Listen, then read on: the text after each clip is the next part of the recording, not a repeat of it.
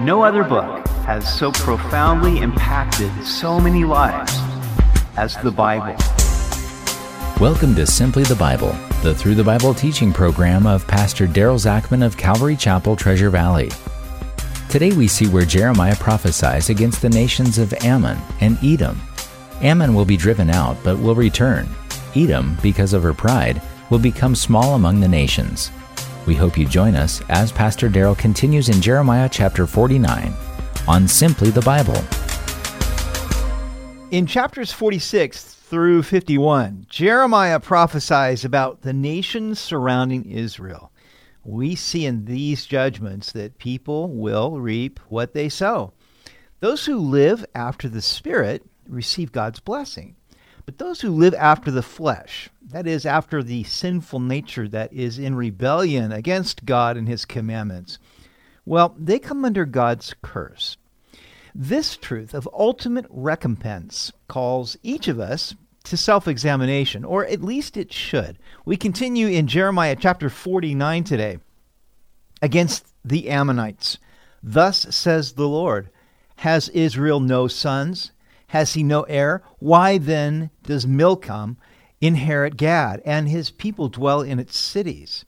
Therefore, behold, the days are coming, says the Lord, that I will cause to be heard an alarm of war in Rabbah of the Ammonites. It shall be a desolate mound, and her villages shall be burned with fire. Then Israel shall take possession of his inheritance, says the Lord. Now, the Ammonites, along with the Moabites, were descendants of Abraham's nephew Lot. Ammon was on the east side of the Jordan River and north of Moab. It speaks here of Milcom inheriting Gad. Now, Milcom was actually the deity that the Ammonites worshipped, also known as Molech. Now, the Ammonites had taken over the area of Gad after the northern kingdom of Israel had gone into Assyrian captivity. And so God calls them on the carpet here, so to speak, that they had taken over the land of Israel as though they were never returning. But of course, they would return. There would be the alarm of war in Rabbah of the Ammonites. Now, Rabbah was the capital city. It is now Amman, the capital and largest city of Jordan. The Ammonites had taken possession of Israel, but in the future, the Israelites would return to take possession of their own inheritance. Wail, O Heshbon, for Ai is plundered. Cry, you daughters of Rabbah. Gird yourselves with sackcloth. Lament and run to and fro by the walls. For Milcom shall go into captivity with his priests and his princes together. Now, Ai is plundered. This is different from the city that Joshua conquered. There is no known city of Ai in Ammon. Since the name means heap of ruins, some scholars believe that this could refer to how Heshbon would be ruined. Milcom would go into captivity. Again, God was punishing the deities of these nations as well as the nations themselves. God was showing that their God, Milcom, in whom they trusted, was no match for Yahweh. Why do you boast in the valleys, your flowing valley, O backsliding daughter, who trusted in her treasures, saying, Who will come against me? They boasted in their valleys because they were so fertile, and they trusted in their treasures. Now, that is always a dangerous thing to do to boast in the material things or to put your trust in your treasures. Solomon wrote in Proverbs 23 5, Will you set your eyes on that which is not? For riches certainly make themselves wings, they fly away like an eagle toward heaven. Now, there's nothing wrong with having treasures, but just don't set your sight on them because they quickly vanish. Behold, I will bring fear upon you, says the Lord God of hosts. From all those who are around you, you shall be driven out, every one headlong, and no one will gather those who wander off. But afterward, I will bring back the captives of the people of Ammon, says the Lord. As with the Moabites, God would resettle the Ammonites. This likely refers to their occupation of the land during the millennial reign of Christ. It is interesting that we are told in the book of First Peter that Lot was righteous, and it would seem as though his descendants will have a place in the millennial kingdom of Christ in the future. Verse 7 Against Edom, thus says the Lord of hosts, Is wisdom no more in Teman? Has counsel perished from the prudent? Has their wisdom vanished? Edom was another name for Esau. The Edomites were the descendants of Esau. They possessed the land south and west of Moab below the Dead Sea. Esau was a man who lived after the flesh and had no appreciation for the things of the Spirit. You will recall that he despised his birthright and sold it for a bowl of lentils. Now, the Edomites are type or picture of those who live for the flesh rather than for the Spirit. The people of Teman were renowned for their wisdom. One of Job's three friends who sought to impart to him wisdom was Eliphaz the Temanite. He was wisest when for seven days he sat with Job in his misery and said nothing. Once he opened his mouth, well, the wisdom sort of went out the door. But under the judgment of God, the wisdom of Teman would vanish. Verse 8 Flee, turn back, dwell in the depths, O inhabitants of Dedan, for I will bring the calamity of Esau upon him, the time that I will punish him. If grape gatherers came to you, would they not leave some gleaning grapes? If thieves by night, would they not destroy until they have enough? But I have made Esau bare. I have uncovered his secret places, and he shall not be able to hide himself. His descendants are plundered, his brethren and his neighbors, and he is no more. Leave your fatherless children, I will preserve them alive, and let your widows trust in me. Now, Dedan was a city located in the northern part of the Arabian Peninsula, southeast of Edom.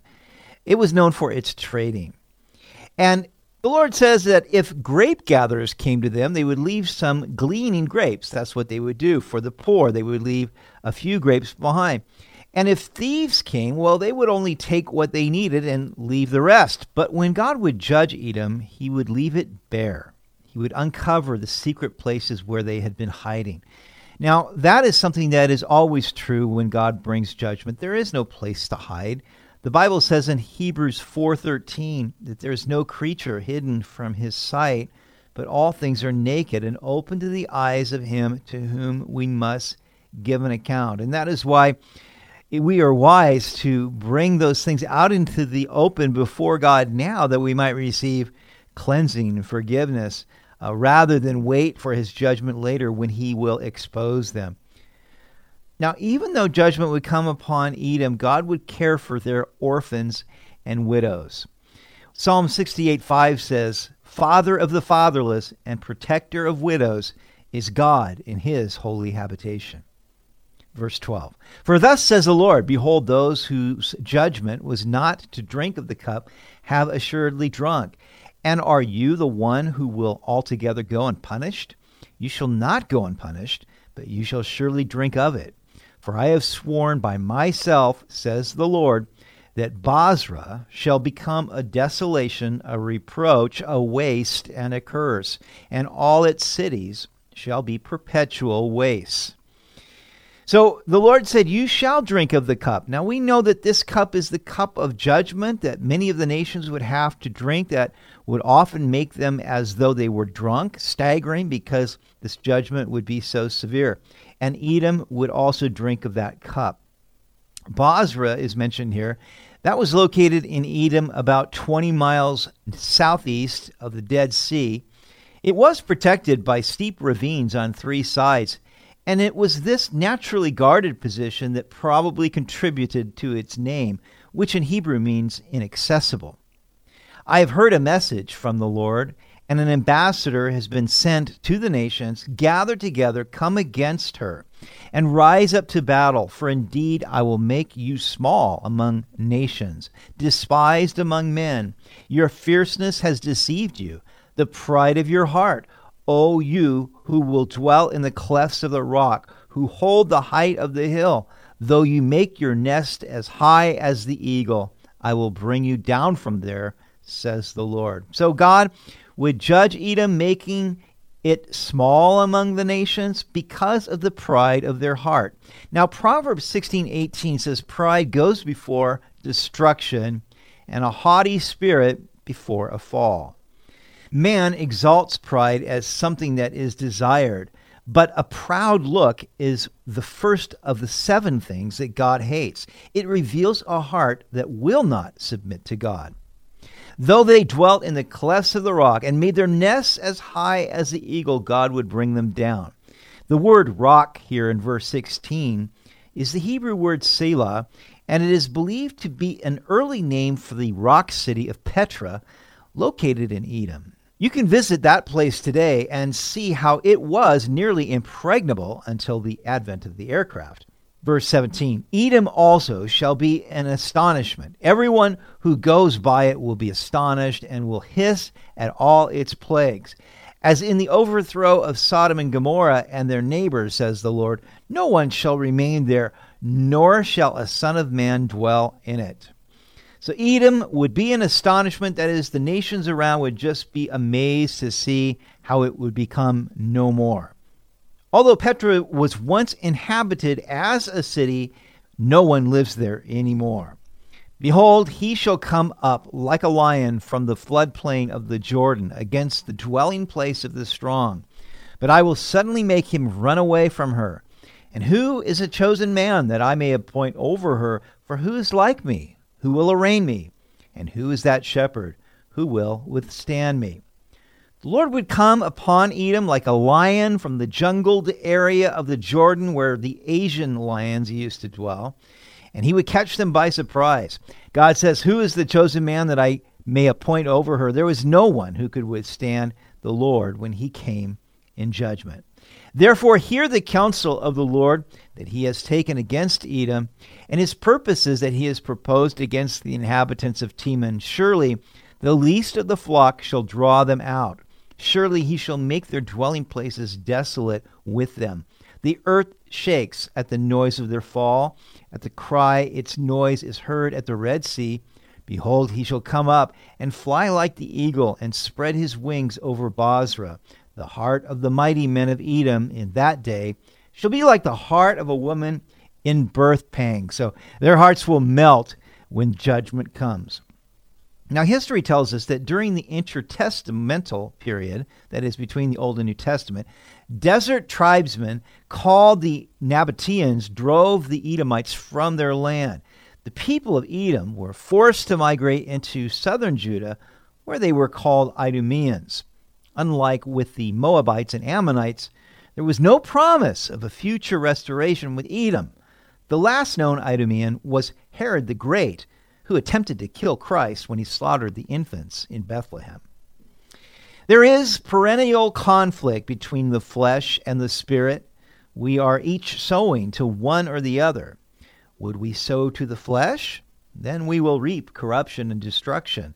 Would we sow to the spirit? Then we will reap peace and eternal life. To which are we sowing? You've been listening to Simply the Bible, the Through the Bible teaching program of Pastor Daryl Zachman of Calvary Chapel, Treasure Valley. For more information about our church, please visit our website at calvarytv.org. That's calvarytv.org. If you have any questions or comments, please contact us through our website. To listen to previous episodes, check out our podcast on iTunes or Spotify, and please leave us a review. On Monday, we will return to the book of Second Chronicles, where King Jehoshaphat of Judah and Ahab battle the Syrians. Jehoshaphat nearly dies in the process and is rebuked for helping the wicked. We hope you'll join us as we continue teaching through God's Word on Simply the Bible.